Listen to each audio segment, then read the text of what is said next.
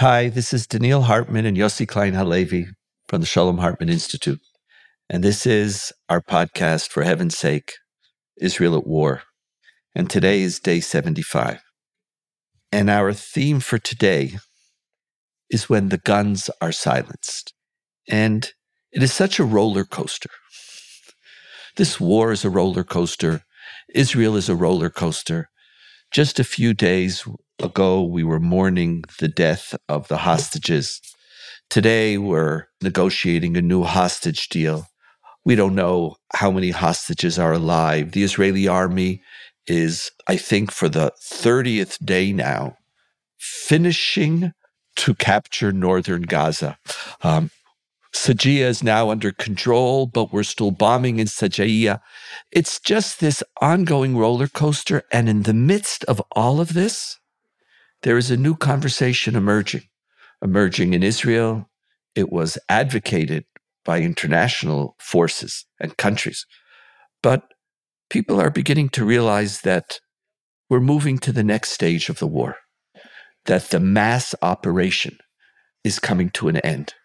Doesn't mean that the war is ending and troops will still be going in and out, but the hundreds of thousands of troops in Gaza, that scenario and that existence, that emotional political reality is shifting to the next stage.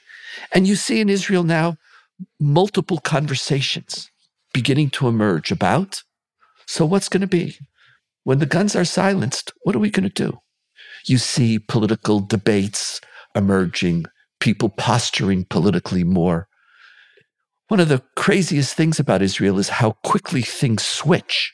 You're in one mode one day, in the morning, you're in one mode, and the next day, you're in another mode. And just you have to buckle your seatbelt.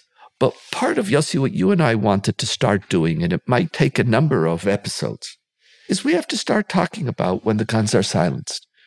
We took upon ourselves a certain ethos while the war was being conducted. Tomorrow is coming. What do we see as emerging? And if we don't think about it, as a society, we're not going to be prepared.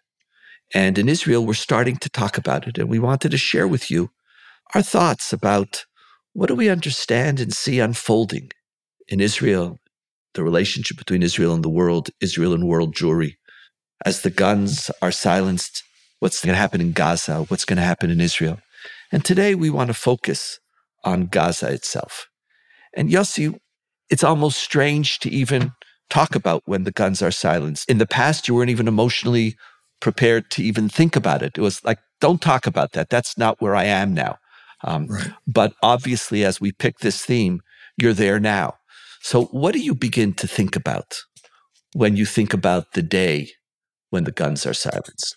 So, Donniel, what I would love to see happen the morning after is for the countries of the Abraham Accords, the Gulf states, Bahrain, Israel, along with Egypt and the Saudis, to come together and adopt Gaza as the first regional project of the alternative Middle East. Because the Abraham Accords were a very profound move.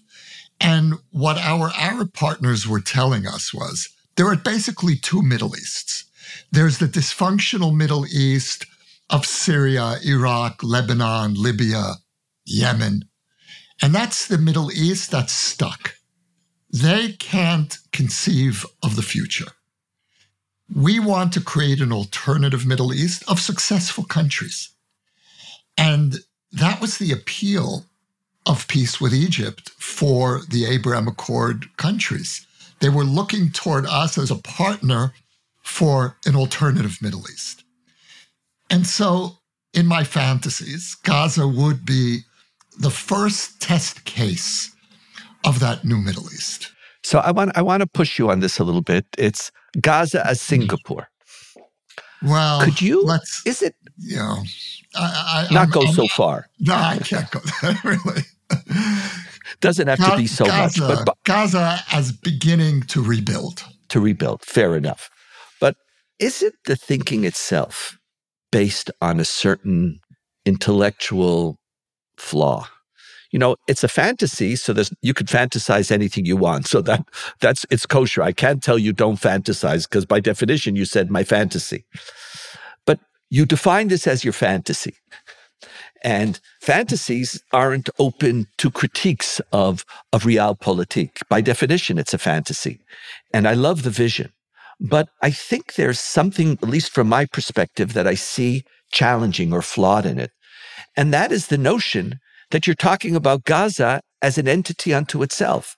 And the Gulf states, this a joint Abraham project with Gaza, as if they're going to be the funders and we're going to silence them. Saudi Arabia, I want you to be like America. I want you to support Israel, but your job, it's like the classic line support me, but don't tell me what to do. So do you, here it is Saudi the Arabia. The American uncle, right? The American uncle. Yeah, we would like, it. so again, in your, in a fantasy, you'll see it's beautiful. Why not? I can't critique it. You want more American uncles? I'm, I'm all with you, but a little bit of reality we know they're talking about it. Saudi Arabia is talking about it. The Gulf states are talking about it. They're linking Gaza with the West Bank, with Judea and Samaria. And so when you mentioned your fantasy, it was yeah. it was telling. You spoke about Gaza and there's something that I think you left out. And don't you have to give an accounting for that too? Absolutely. Absolutely, Donniel. And what you're picking up on is a reflection of a general Israeli blind spot, which I share. And it's not going to work without confronting the totality of the problem. And that has several expressions. The most practical expression is Will the Palestinian Authority be enabled to play a role? Now, it's true that the Palestinian Authority is fundamentally corrupt, that it lacks the trust of the overwhelming majority of the Palestinians. And the Americans are trying to get Mahmoud Abbas to reform the authority. And, you know, good luck with that. But there is something here that you're pointing to, which we're going to have to confront the morning after, which is the internal Israeli conversation is totally different from the conversation that's happening not only in the West, but among our Arab peace partners.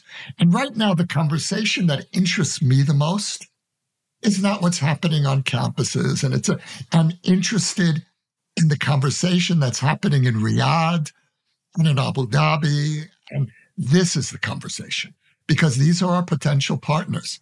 They are going to need some indication from us that we're taking the totality of the Palestinian tragedy seriously. And so, yes, I, I, I appreciate your pushing me on that because that's exactly where we as a society need to be pushed. If we're fantasizing now, and my fantasies are usually in the domain of moral enlightenment. And listen, I've now fantasy. defended Go myself. For it. Go for it. It's a fantasy. I've immunized myself. Don't tell me. it's my fantasy. My fantasy when the guns are silenced that we're going to start seeing Gazan civilians. While the guns were firing, we couldn't see them. And it wasn't just because of the emotional trauma of October 7. I think a very serious conceptual discussion has to be had about the unique nature of war in Gaza. I think it is an unparalleled war. And I think the categories of just war that apply almost to every other combat zone just don't apply in Gaza. I think the reality of Gaza is a unique phenomena. But for us to move wait, wait, wait. forward, say, say more about that, Donniel. We've we've spoken briefly about it, but the nature of a 400 kilometer area filled with 2 million civilians enmeshed and turned into a military encampment where hospitals are military sites. Everything is a military site. The ability to make distinctions when it comes to Gaza is just not available to you. And I know that Israel, because of October 7th, had vengeance. There were a lot of things going on. But I think there is a core reality of Gaza with its tunnels, with its infrastructures, where hospital directors are working for the terrorist organization. The whole nature of Gaza makes the discourse around how you fight a just war completely mm-hmm. irrelevant. You need a different type of conversation.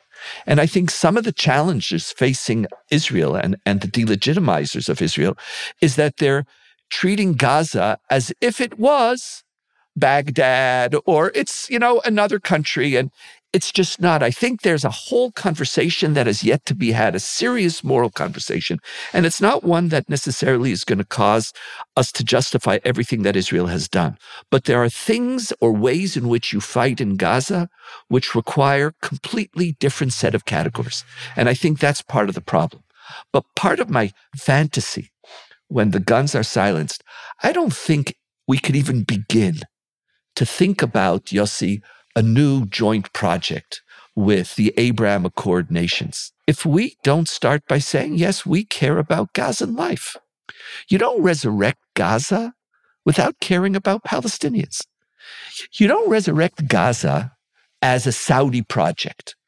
You spoke very beautifully as a joint project.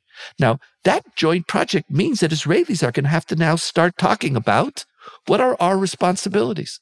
Do you know what so many people said to me after they heard Israelis, not people in North America, at the idea that I posited about building hospitals? You know what the response was? Why should we do it?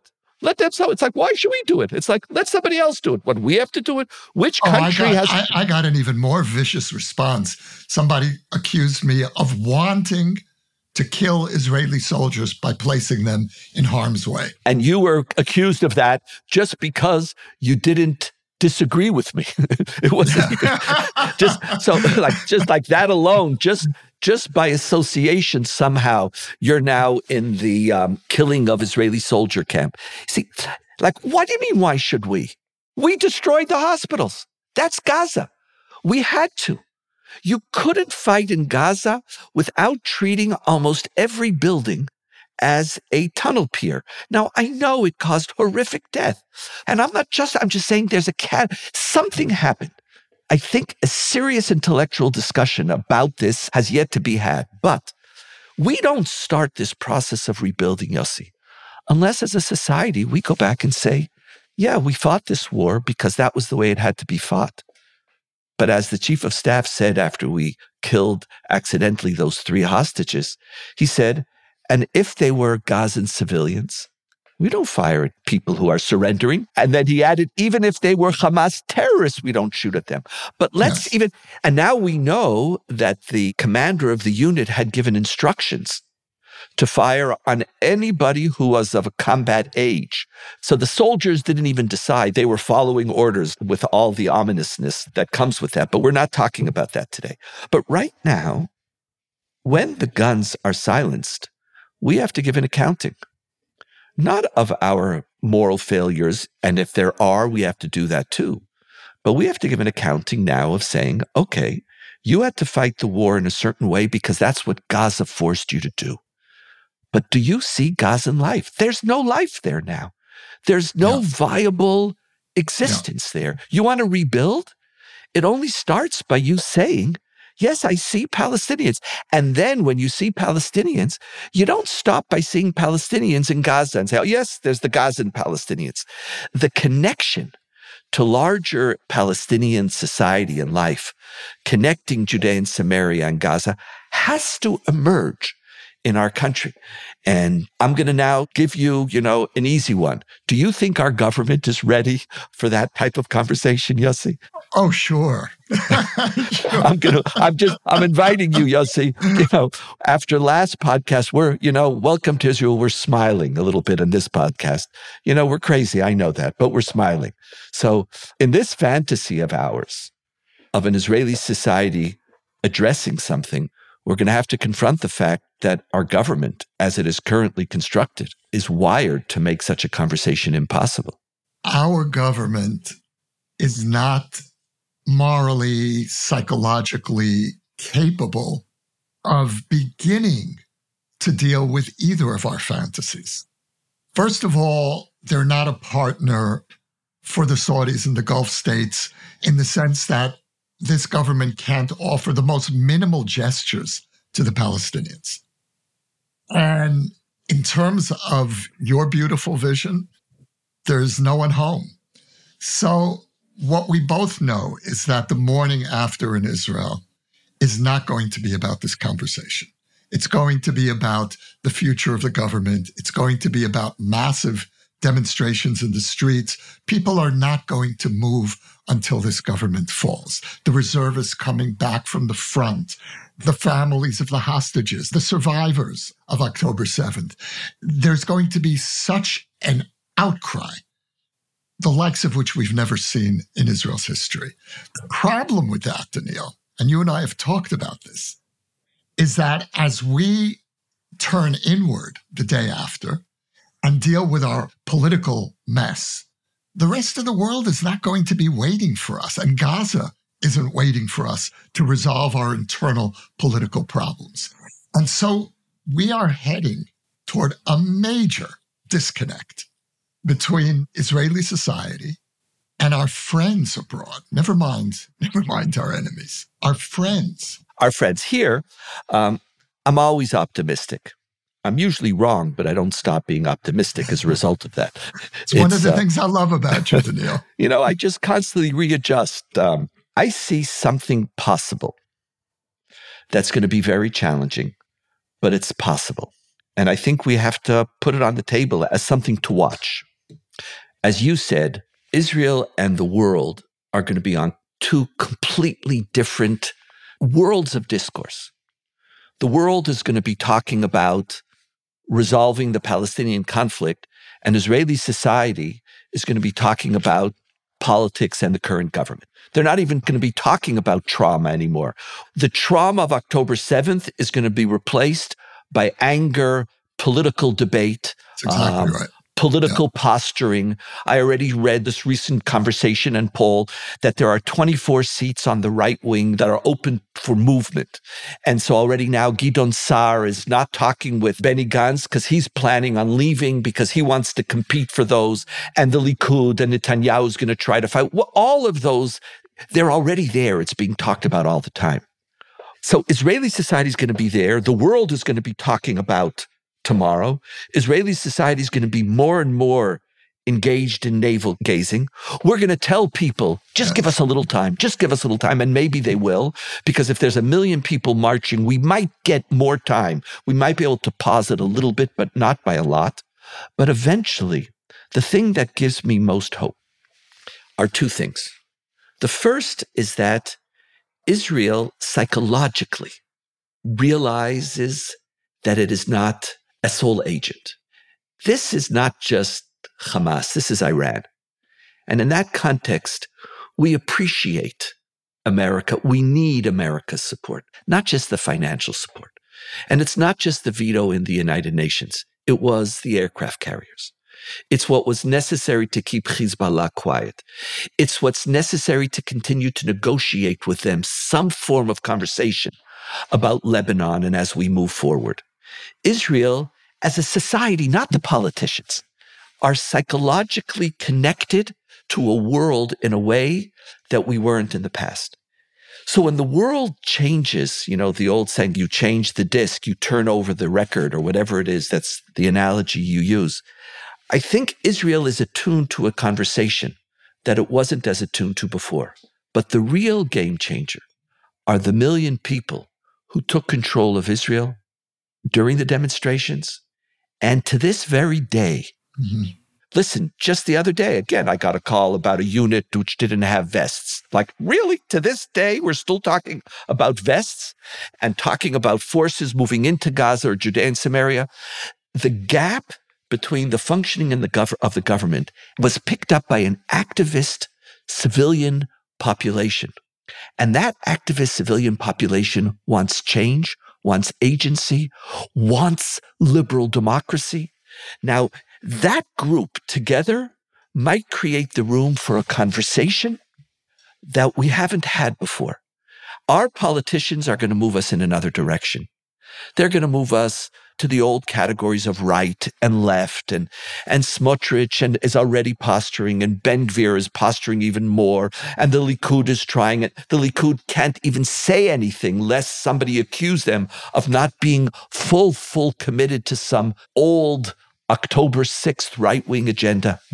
Something might happen. And I think when the guns are silenced, reality is going to change here.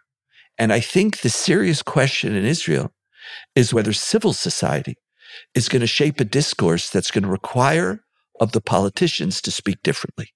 Some of them won't. Some of them have their own constituents who want them to stay in their old ideological, call it bubble or commitment. But we're not the same country, Yossi. And when the guns are silenced, I wonder whether something can be unleashed. I think you're right that there's a potential opening here. What will be very interesting to watch is this emotional struggle within Israelis between two opposing tendencies. One will be to remain in October 7th, to remain in our trauma.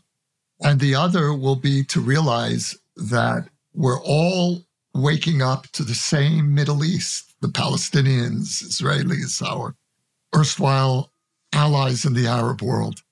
And, you know, I sense that there's a tremendous longing for stability among Israelis.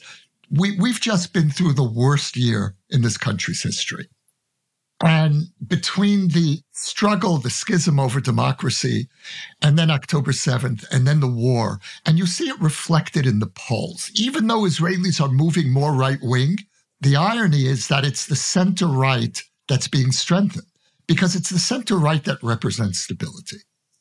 And we're going to slowly realize, or maybe not so slowly, that there will be no internal stability without some movement on the Palestinian front, some movement towards stability. And if the center right can lead on that issue, and we're not talking about a two state solution now, nobody is talking about that now. We'll see what happens. But for now, what we need to be moving away from is this notion of a zero sum game with the Palestinians, which is where we're at right now. And when we think about the morning after, how do we translate this Israeli longing for a different country? What I feel ended on October 7th was the old Israel. Everything is open now. And that's very scary on the one hand. It's also, as you say, it's also very hopeful. And so I think it's premature to imagine how this is going to play out, but it is not premature to begin pointing to these possible trends. And yeah, that gives me hope as well.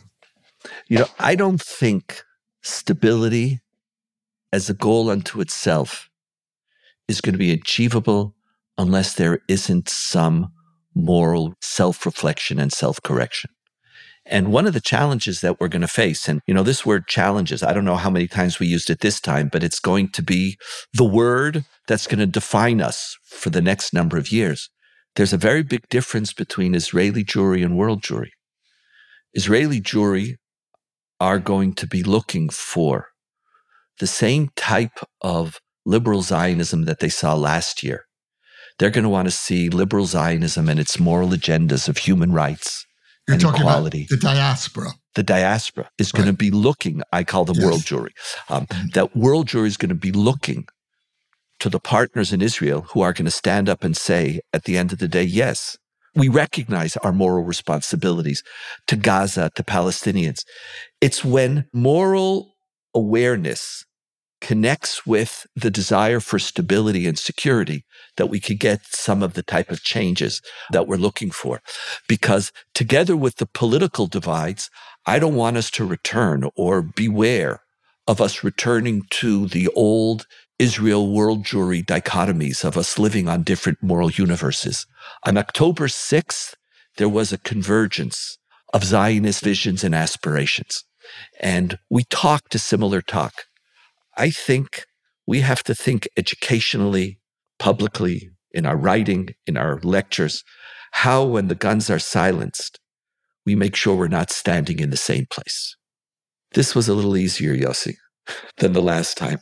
Um, to quote a phrase, it's still a challenge. It's still a challenge. yeah. People, welcome to our life.